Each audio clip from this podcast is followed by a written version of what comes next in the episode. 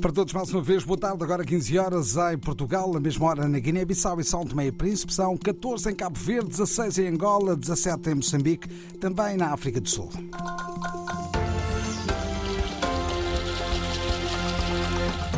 As notícias com Gael de Castro. A sociedade civil cabo-verdiana está a ultimar um plano de seguimento das contas públicas do país. É um dos resultados práticos de uma ação de capacitação dirigida aos líderes associativos, uma iniciativa do Programa Regional para a Governação Económica e Reforço dos Sistemas de Gestão das Finanças Públicas nos PALOP e Timor-Leste, como explica o presidente do Conselho Diretivo do Fórum Cabo-Verdiano da Sociedade Civil, Dionísio Pereira. Trabalhamos na formulação de, dos principais indicadores, tanto do trabalho inicial feito na formulação do projeto. Contemplou-se três indicadores, nós acrescentamos mais dois. Eh, formulamos o baseline, tanto da descrição da situação atual. Hoje vamos trabalhar na definição e fixação de metas, assim como algumas ações que conduzirão a participação das organizações da sociedade civil até o tanto 2026, portanto que é o horizonte temporal de execução do projeto. Um projeto que, no entender de Dionísio Pereira, vem reforçar as competências das organizações da sociedade civil cabo-verdiana em matéria de controle dos gastos públicos. O que é utilizado pelo setor público eh, não é propriedade de ninguém senão do cidadão. E o cidadão, que é representado através das organizações da sociedade civil ou mesmo da ação direta eh, de pessoas singulares, eh, digamos que dão um determinado cunho relativamente à garantia de que o, o, bem comum que é entregue aos atores políticos e governativos estarão sendo bem utilizados. Para Dionísio Pereira, a sociedade civil cabo-verdiana está na cauda dos países africanos da língua portuguesa no que diz respeito ao escrutínio das contas públicas, um atraso que, na sua opinião, se deve ao excesso de confiança que os cidadãos depositam nos decisores políticos. A França vai disponibilizar à Guiné-Bissau um apoio orçamental de 3 milhões de euros para dar apoio ao setor social e para pagar os salários aos funcionários públicos. O anúncio da ajuda francesa foi feito ao ministro das Finanças guineense, Ilídio Vieira Té, por Terence Wills, embaixador da França, na presença do diretor da Agência Francesa de Desenvolvimento, que se encontra de visita a Bissau, Fátima Camara.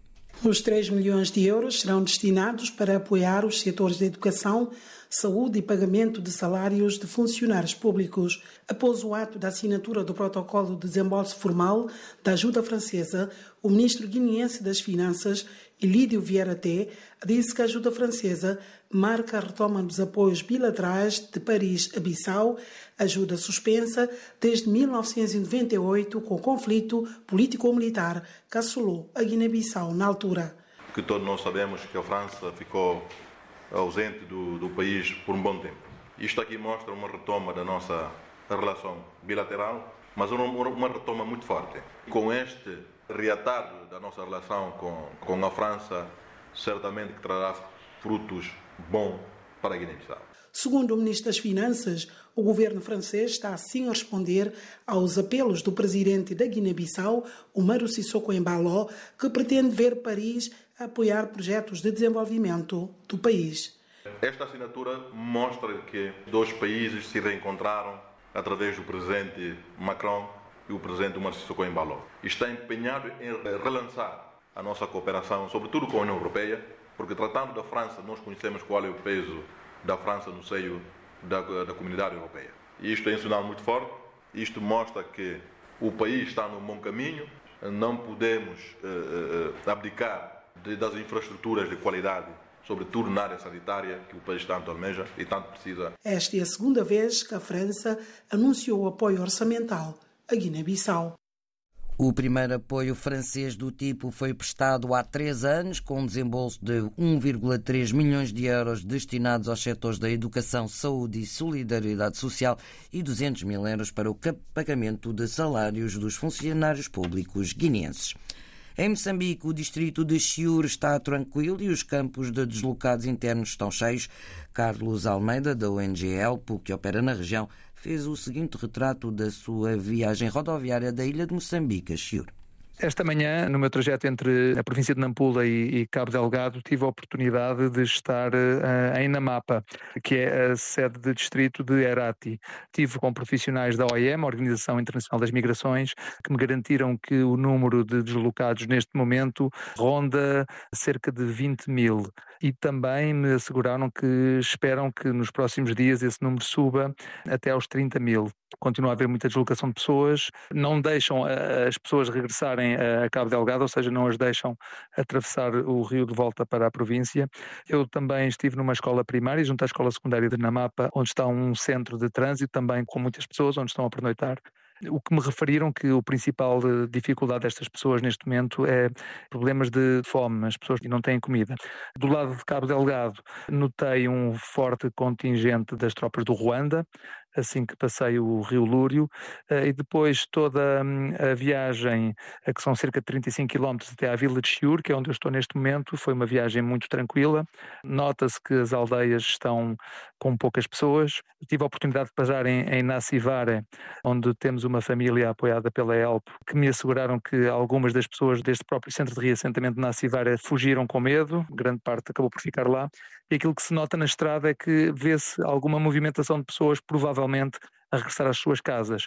Em Chiur a situação está completamente normalizada, as pessoas estão tranquilas, mesmo havendo aqui também um centro de trânsito onde estão a ser recebidas as pessoas que se deslocaram nestas últimas semanas da zona de Chiur Velho, Mazese, deste extremo sul do distrito de Chiur. O retrato feito por Carlos Almeida, da organização não governamental ELPO, que opera na região de Cabo Delgado. E a Comissão Nacional de Eleições de Moçambique garantiu hoje que o recensamento para as eleições gerais de outubro vai realizar-se em toda a província de Cabo Delgado, observando medidas de segurança face aos novos ataques armados. O porta-voz da CNE, Paulo Conica, explicou durante uma conferência de imprensa em Maputo que as pessoas serão recenseadas na região onde estiverem, isto depois de algumas se terem deslocado devido à nova onda de ataques e movimentações que se registram em Cabo Delgado. A CNE anunciou também que as eleições vão custar quase 20 mil milhões de meticais, cerca de 289 milhões de euros. Deste montante, mais de 6,5 mil milhões, cerca de 95 milhões de euros, já foram disponibilizados. A CNE adiantou ainda que decorrem neste momento os preparativos para o recenseamento eleitoral que vai decorrer entre 15 de março e 28 de abril em Moçambique e entre 30 de março e 28 de abril no estrangeiro. E na Póvoa do Varzim é o segundo dia das correntes descritas entre os diferentes lançamentos a autores africanos, como João Paulo Borges de Moçambique, com uma nova proposta literária com o livro Roteiros Provinciais, um escritor para quem escrever é um momento pessoal quando escrevo, por mais chocante que possa parecer, não existem leitores, não é? Quer dizer, o leitor somos nós, é uma conversa interna. Portanto, é uma perfeitamente pessoal. Dito isto, eu reconheço que o livro só é completo, só ganha o seu sentido quando ele é lido, não é? Portanto, chegar ao, ao formato do livro é sempre terminar um ciclo. E a escritora angolana Paula Tavares explica porque lança o livro Poesia Reunida juntamente com Água Selvagem. O livro é, é, é, o cumprimento da promessa do, do editor. Várias vezes tinha dito que eh, a maioria dos livros que estão aí reunidos estava esgotada e ele várias vezes tinha prometido que os ia reunir e então preparou um livro muito bonito que teve a ajuda dessa esse desenho do Luandino uh, Vieira feito para um poema meu de um dos meus livros, mas que teve assim um caminho muito curioso. Eu fui há dois anos dar no seminário à Universidade de São Paulo e uma menina que tinha sido minha orientanda de pós-graduação ofereceu-me o desenho do Luandino, mas bordado, portanto, num bastidor e bordado, né? E eu, quando recebi aquilo, pensei: se alguma vez houver a tal promessa do, do se cumprir, aquilo será a capa. Portanto, está aí o desenho do Luandino, o trabalho da Jacqueline Karakovsky e a poesia uh, reunida. Depois eu achei que podia juntar o Água Selvagem que é já, já está muito mais inscrito nessa tal procura do silêncio, da frase curta, do poema muito pequeno. Já começa esse caminho, embora não o consiga cumprir na totalidade. Os lançamentos são às 17 horas no Teatro Garrete da Póvoa de Varzim. É o essencial das notícias às três da tarde, hora de Lisboa, a edição de Gael de Castro. Informação em permanência também na internet. É só clicar rdpafrica.rtp.pt.